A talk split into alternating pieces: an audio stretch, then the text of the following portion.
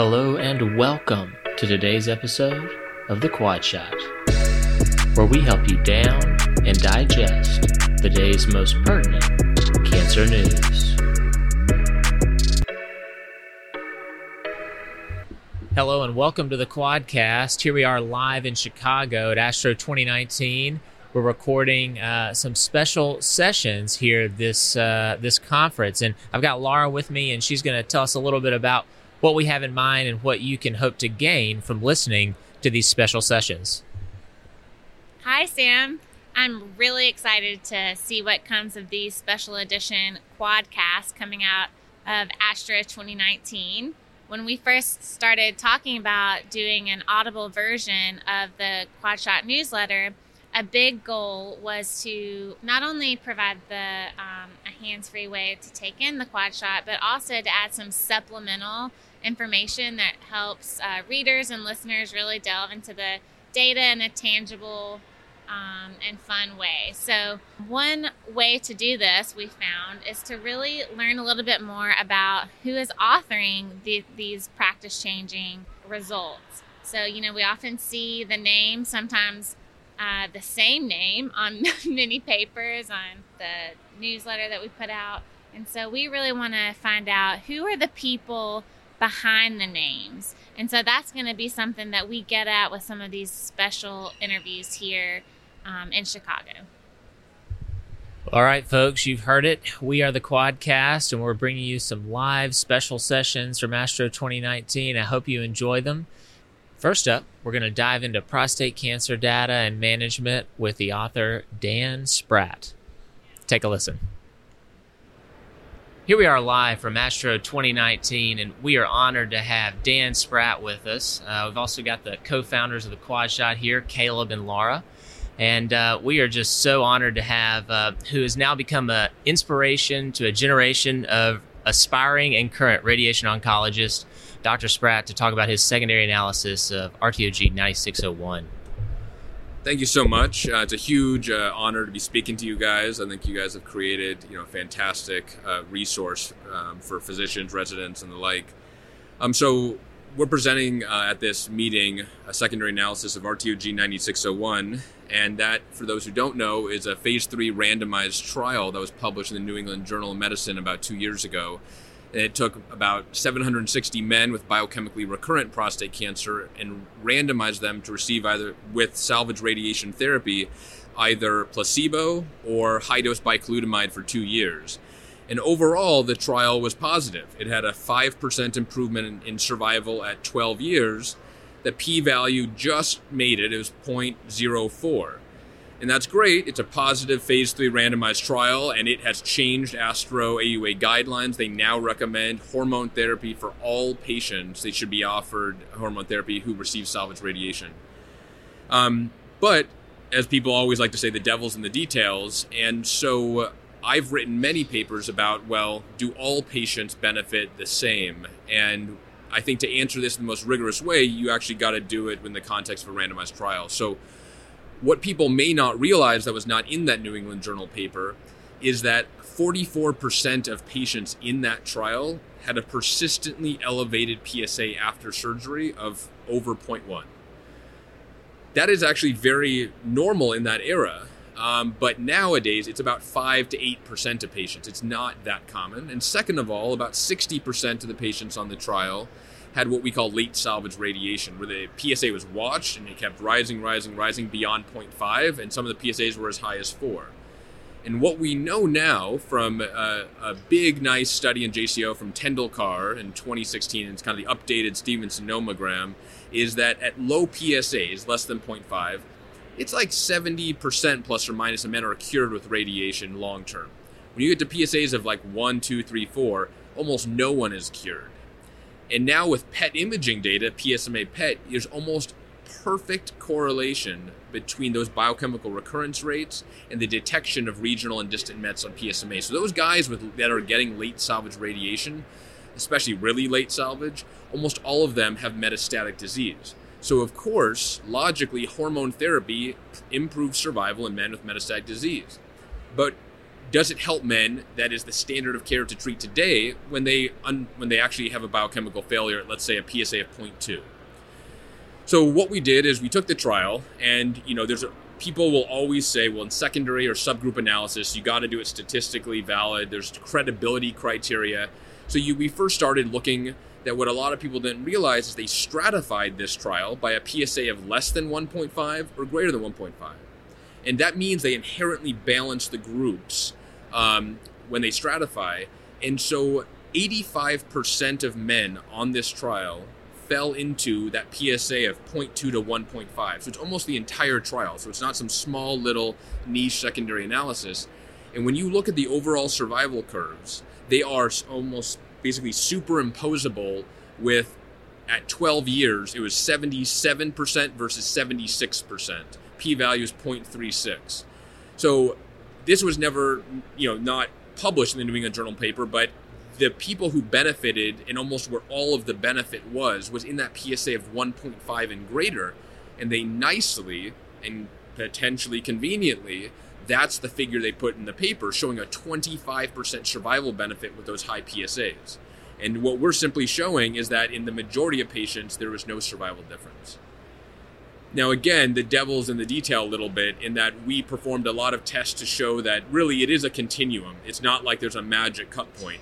Probably patients with PSAs over 0.6, there is a survival benefit on that trial. When you get down to PSAs of 0.2, 0.3, there's no difference in metastasis. There's no difference in survival. In fact, survival trends towards being worse. And as we show, there was actually a twofold, it has a ratio of like 1.94, a, a twofold worsening of other cause mortality from the hormone therapy. Uh, and it was a, about a 9% absolute worsening at 12 years. And to see what could be driving this, we looked at high grade, grade 3 to 5 cardiac events and grade 3 to 5 neurologic events, because there's all this buzz about could be hormone therapy worsening these. And for both the overall cohort, the and patients receiving early salvage radiation therapy, there was about a three to four and a half fold increase odds of developing a high grade cardiac event. And that's likely what we uh, think is driving this increase in other cause mortality. So, you know, for me, what this is really telling us is that what we have is we've got RTOG 9601 using the protocol stratification, no survival at somewhat lower PSAs. The GETUG 16 trial was just presented at ASCO earlier this year. 740 patients, almost identical size, long term follow up now, and it showed no survival benefit. So you've got about 1,400 patients where there's no sign of survival benefit and some concerns towards harm. And so the way I interpret this data is really that for really low PSAs, 0.2, 0.3, there is yet any data, prospective or retrospective, that you are improving the rates of metastasis or survival. And so, off trial, I do not recommend the use of hormone therapy in general for the population. And I think the Astro AUA guidelines, as I've even written about uh, in the editorial to the PRO paper, um, the guidelines, that I think you know hormone therapy doesn't intrinsically benefit all patients, and we've already known this in localized disease, intermediate risk disease, we have a paper to be coming out in the next year where we took RTOG 9408 and split it into that favorable, unfavorable, intermediate risk, and we show in a randomized trial favorable, intermediate, there's no metastasis or survival benefit, and unfavorable, there is. There's just really no difference. And I've even shown in one of my editorials in Red Journal that if you superimpose the 9408 curves in intermediate risk to the 9601 curves, they're identical. So, although we think 9601 is this terrible population, yeah, that's terrible in the context of salvage radiation, but in the context of just prostate cancer, it behaves almost identical to intermediate risk in RTOG 9408, where I think the majority of people do not give hormones for favorable intermediate. Thanks, Dan. That was a really helpful summary that I think was really easy takeaway for our listeners and um, for me, actually. Um, when looking at your abstract on the secondary analysis, I think there's one snippet that really captures the essence of what you're trying to say. Um, it says the interaction test of PSA and hormone therapy benefit for overall survival was significant. Um, I think we kind of have the nuts and bolts of what that means from what you just said, but for the non statisticians out there, can you um, explain to us really what this interaction test is telling us? Is it telling us that even a relative benefit disappears?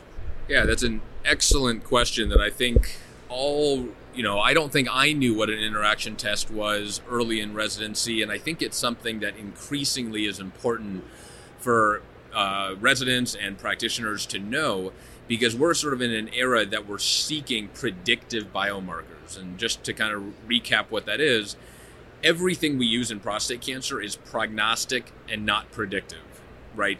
T stage, Gleason score, PSA, even TNM staging.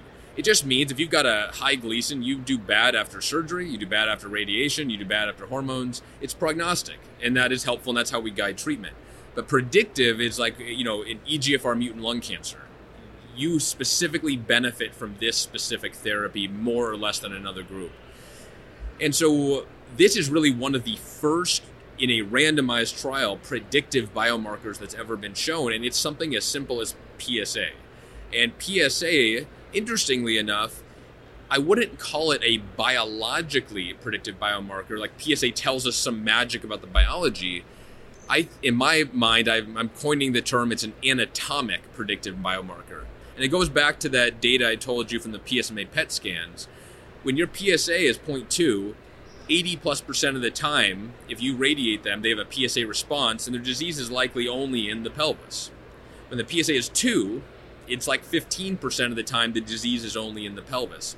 So it's an anatomic predictive biomarker because at high PSAs, radiation is clearly not enough, and hormone therapy has a benefit on metastatic disease, especially long term hormone therapy. So, what the interaction test is, is there's three components to an interaction test. You have the therapy, so in this case, plus or minus bicalutamide. You have the outcome, survival.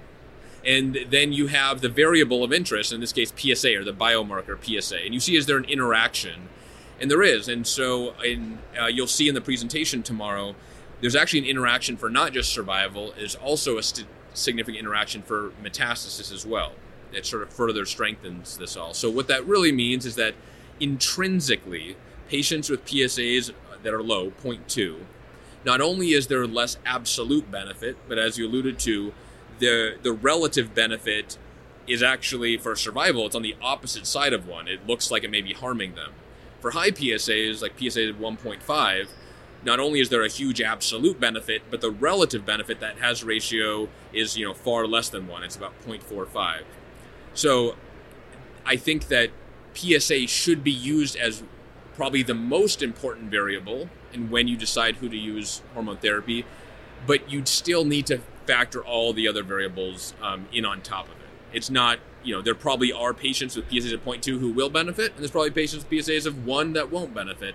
But I think this at least is a true predictive biomarker to help you make these decisions with your patients.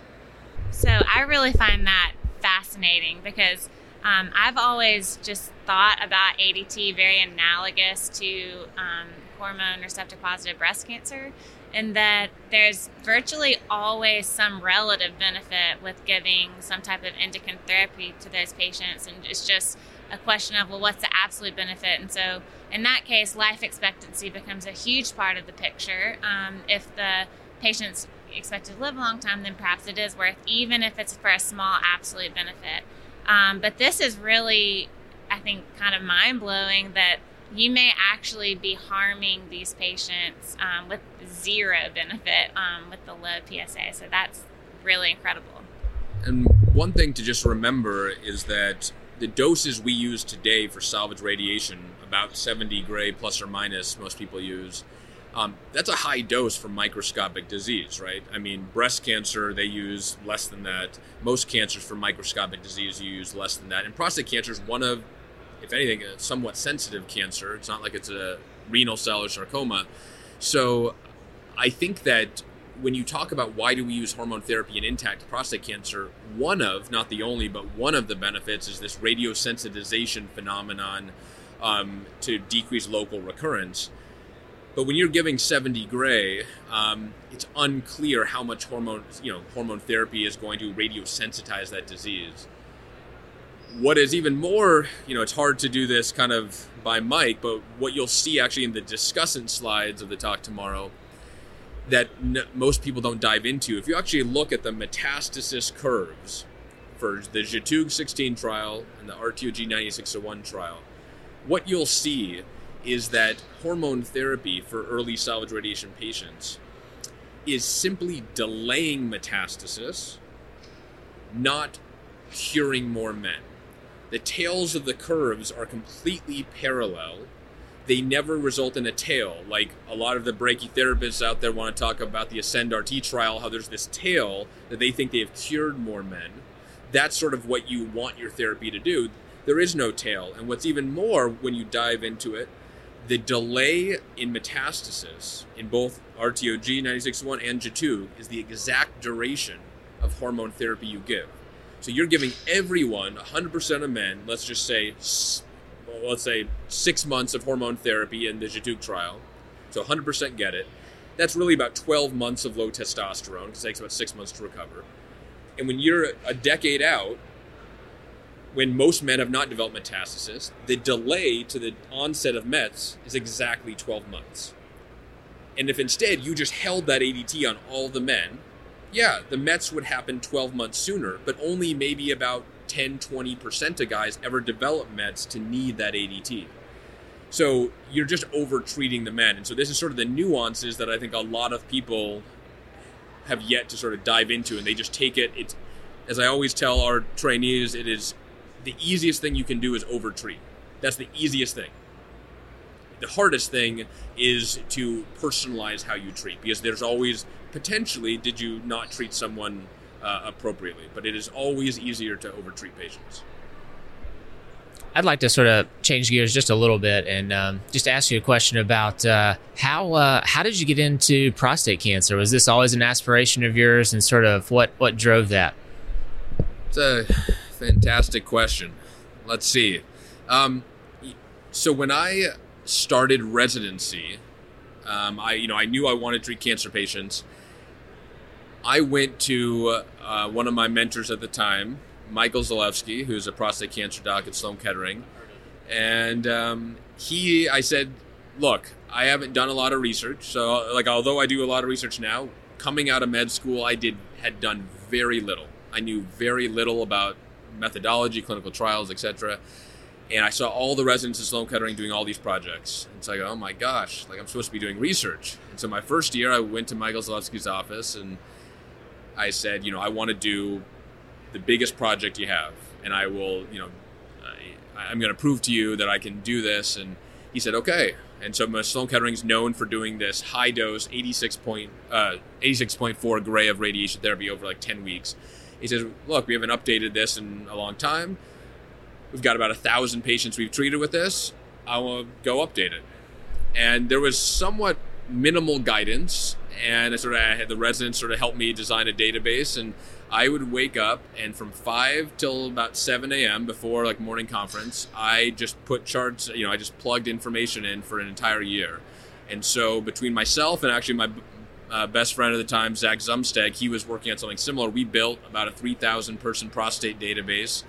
Um, and from that, through watching endless amounts of YouTube, going to universities that had free stats courses, um, I spent you know my first three years, and I still now, learning basically clinical trials, studying methodology, um, how to do stats, and um, I got hooked. Uh, I got hooked on prostate cancer from that. And I think once you get in, I think the coolest thing about research, although the goal is to help patients, obviously, is that the more research you do, the more nuance, the more you dive into the actual literature. You dive into these papers and you realize how everything has limitations and flaws, and how sometimes it's just completely overlooked, and you can build upon that. And so I think it, it, that's sort of the first stage that got me into it and then just treating the patients. I think I'm, um, I can be, I'll put it this way, I can be myself with prostate cancer patients. You know, prostate cancer patients, we connect naturally. Um, you know, I, I sometimes put myself in their shoes or vice versa. And, you know, I view them as my family members. You know, I have three brothers and a father. I, I kind of view it like that when I'm with them. And we talk about important issues um, to them that are probably important issues to myself uh, as well. And so I'm always thinking, you know, what would I want to be done to me? And um, yeah, so I, I, love it. I'm very fortunate that I got turned on to it early on and that it, it clicked and it's all worked out. So what, what we like to do with the quad shot is to do just that and bring additional details to people who are maybe in practice. And so, you know, a lot of us in practice maybe see this New England Journal of Medicine article and hey, we have to give everybody ADT and salvage prostate radiation. So, um, looking at this, looking at the SPPORT trial, I think a lot of us are in a difficult situation as to okay, well, when you know, if if what you're saying about the Shipley data, if that does that apply with the six month duration of ADT as well? You know, what are what are we doing here with ADT? Yeah, so that's fantastic. So let's dive dive into it. So the SPPORT trial, which is not published, it should come out hopefully in the next six to twelve months. You know, just to remind people, that's a three arm trial of post-operative radiation, radiation to the prostate bed plus hormones, and then radiation to the prostate bed plus hormones plus nodes. What is often that is not discussed, and we'll see what the final paper shows. So, point one radiation, arm one versus arm two, which is the question of the benefit of hormone therapy, there was no significant improvement in metastasis free survival. Okay. Um, second, there's obviously no improvement in survival, but it's short term follow up. Two, about 30% of patients on that trial had late salvage radiation. And just like the Shipley trial, until they show me metastasis curves for low PSAs, when we know it is so prognostic and likely predictive, um, I don't want to extrapolate a patient whose PSA is 0.8 to a guy whose PSA is 0.2. Um, and second of all, you know, or third of all, I guess it is, um, the differences they showed in arm one versus arm three. Part of that benefit is from the nodal radiation therapy. And what's interesting is they showed, again, not METs or survival, but they showed biochemical control that at PSAs below their median, which is 0.34, but whatever, it's low, that those patients, there's not even a biochemical control benefit of treating nodes. So for the people in practice, what I tell them is look, at a PSA of 0.2, there is no data to say treating nodes helps. There is no data to say treating with hormones helps METs or survival. Um, the data for PET imaging at that low PSA, I don't want to say it's useless, but it's most of the scans will be negative. So if you can get your urologist to sort of buy in, is if you can treat guys at a PSA of 0.2 the vast majority you will cure without hormones, without nodes, and without getting a PET scan. Once you let that PSA get over 0.5, at least in our practice, and it's in NCCN guidelines like Axumin, it's FDA approved, people are going to be searching to do PET scans. You don't know what the heck to do with METs when you find them. You're going to be buying hormone therapy for these guys. Um, and you probably will be buying treatment of nodes in those guys. And so to me, is I, I guess we'll we'll further refine this, you know, with more data and with longer follow up of the SPPORT trial because it's a huge trial. But I think from PSAs about 0.2 to 0.5, in general, um, I don't add hormone therapy. if they want to, I mean, I, I, encourage a clinical trial for them. Um, obviously, there are subsets of that that may benefit, right? If it's Gleason 9, a persistently elevated PSA of 0.4, okay, you know, there's subsets. It's not prescriptive, but I think the majority of patients probably do not derive a clinically meaningful benefit. And you got to remember is we also now have this whole era of what I call second salvage, and that's going to increase in the community setting where, right, they do surgery, many are cured by that. Of those who recur, you do salvage. If it's early salvage, the majority are cured. So you're left with this small pool of guys, and you can now get PET imaging. And especially what I'm finding is that if they recur just in the pelvic nodes, you can actually salvage a decent percentage. Not all of them, but you can salvage a lot of those guys. And so the life expectancy and the natural history of this disease is just so long. Um, I think you really need to ask yourself like, when I look a patient in the eyes, I ask two things Can I improve your quantity of life or your quality of life? If I cannot say I can do that, I do not give that treatment, which is why I've told you guys earlier in low risk prostate cancer, I don't treat it ever because I I cannot tell them I can help their quality of life, and I definitely cannot tell them help their quantity of life. And so I think that's sort of to push on all the trainees coming up. There's a lot of treatment options. There's a lot of you know innovative, exciting things, but if it doesn't actually help a patient's life, how they feel, how they live, how long they live, I don't know. I think you're treating laboratory values. How do you look at differently between someone with a immediately after prostatectomy who has a, a persistently elevated PSA versus someone who's maybe a year or two down the road and has a rising PSA? So we have data that will be another secondary analysis. I can't dive too much in, but I'll put it this way. I think most people acknowledge that having a persistently elevated PSA is bad. It's a bad prognostic factor. I think actually uh, there's been some misconception to it. All the studies that say it's a bad prognostic factor are studies that take a thousand guys who have surgery and those with undetectable PSAs versus those with detectable PSAs. Well, of course, if you got a detectable PSA of 0.2, you just failed. Of course, you're going to do worse. But what if you took a thousand men who all had recurrence, and some had immediate recurrence, persistently elevated disease, and some had later recurrence? What you find is that prognostic difference almost goes completely away. The caveat, though, is guys who have a persistently elevated PSA, and I see this in clinic. Now we see a lot of our surgeons operating on higher risk patients where their their PSA is like 15 after surgery, five after surgery. I've seen it as high as 30 after surgery. When you do PET imaging or imaging, you, you will find that they're just riddled, often with nodal, if not bone mets. So I, I do think the higher that persistently elevated PSA, especially in the context of negative margins, where is that PSA coming from? and you do have to start have that that suspicion. And so again, that is a, a the variables that I use to help push me towards ADT is a high persistently elevated PSA, numerous factors combined. I call it the tea leaves. You've got a T3B, you know, packed full Gleason 9, intraductal tumor, rapidly failed, It's a discussion with that patient. That in that type of patient is very poorly represented in any of these trials. You know, they are in I, I think I wrote in that PRO editorial, you know, there's like a percent or two of patients like that. And so that's not the majority of patients. Something that's really exciting that uh, you guys should look for in 2020 is that actually they took the samples of RTOG 9601 and ran the Decipher test on them. And I'll just put it this way I think sooner than later, this is going to become a fairly standard of care test for us all to be using. Yeah. That was, that was going to be another question. Yeah do you currently? Yes. You know since we have a lot more information to work with now how do you use genomic classifiers in the clinic right now in this scenario? Yeah i mean i, I use Decipher on any patient deciding to receive adjuvant radiation. And i think now at this meeting you're going to see the RAVES trial which is a small underpowered trial with some caveats but it showed no improvement of early salvage versus adjuvant.